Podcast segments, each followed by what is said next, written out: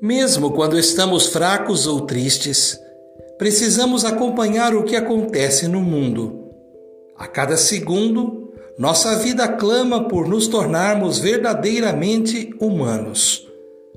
A humanidade em nós é uma construção que se sustenta em três pilares: compaixão, empatia e amor. A falta de empatia é sinal revelador de que estamos todos expostos ao risco de cairmos na barbárie da agressividade.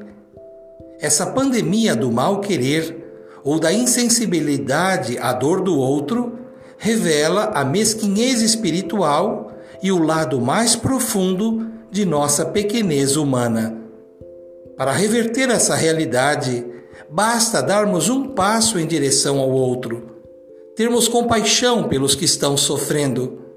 Se não somos capazes de curar as dores do outro, sejamos solidários. Jamais conseguiremos cuidar das nossas dores ferindo outras pessoas. Sejamos fraternos. Se a humanidade continuar desperdiçando o precioso tempo para julgar ou ferir alguém, não sobrará tempo para o amor. Vamos deixar que o amor nos contagie e que a empatia encontre ecos dos outros em nós mesmos. Cultivando a cultura da paz. Um grande abraço.